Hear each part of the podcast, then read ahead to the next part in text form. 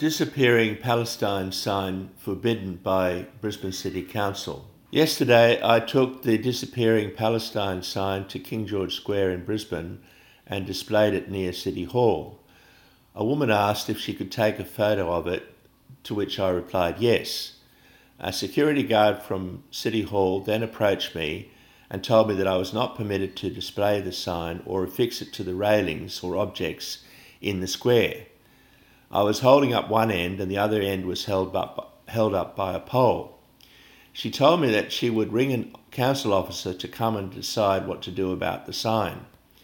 After making the call, the security guard spoke to me about the voice referendum that was being conducted inside City Hall. There was a polling booth set up. She told me that she was from a country town and that her Aboriginal friends had told her to vote no. She told me that she did not think that there was a solution in Palestine because people hated each other so much.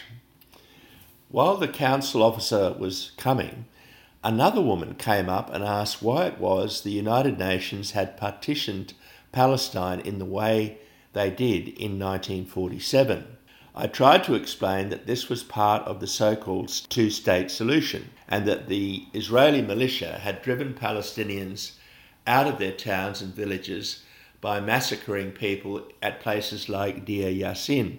The woman asked me if it was like what happened in Korea, where the United States divided North and South Korea at the 38th parallel. I tried to explain how the two state solution was different and had failed because Israel had all the guns and all the money, and that in the case of Korea, China supported North Korea.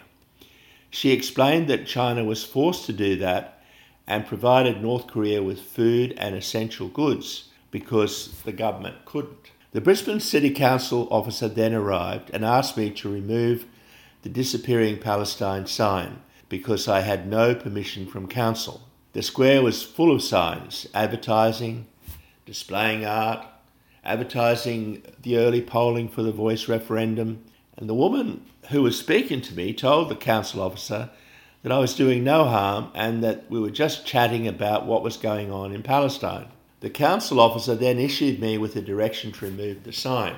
He told me that I could apply in writing under the Peaceful Assembly Act, but I had to do so five days before I came to display the disappearing Palestine sign.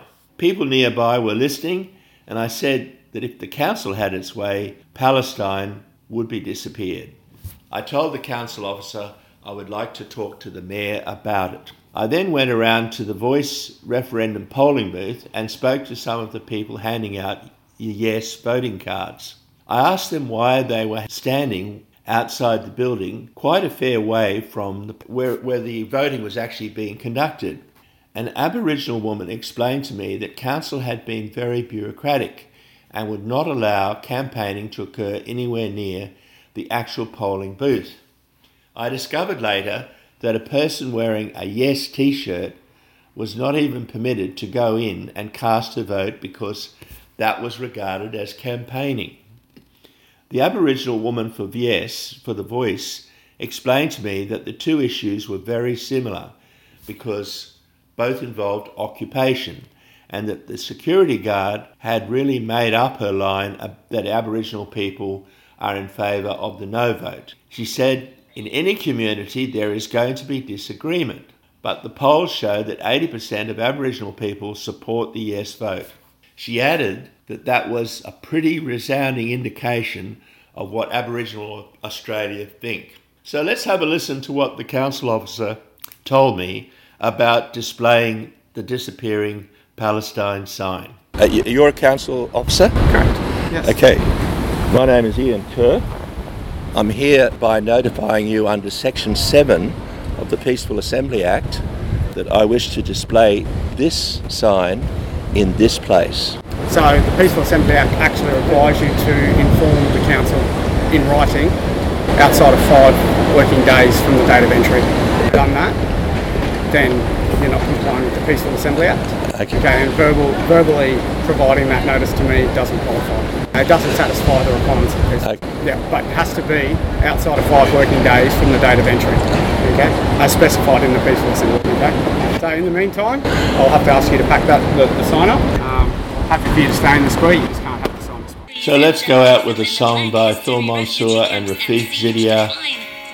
The song is not forgotten. Define, redefine, undefine, define, redefine, undefine, define, redefine, undefine, all you will. Fill in the blank left by Palestinians.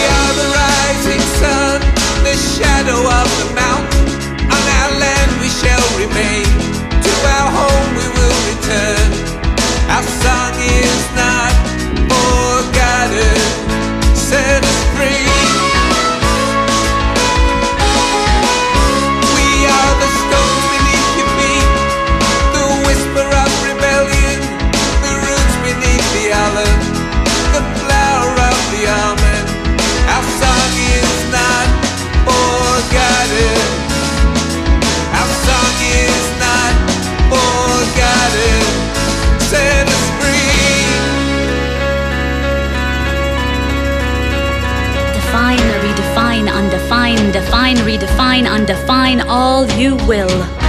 Fill in the blank left by Palestinians. Define, fill in the blank. Villages, olive trees, and Debke. Fill in the blank. History, refugee camps, and siege. Define, white man's burden.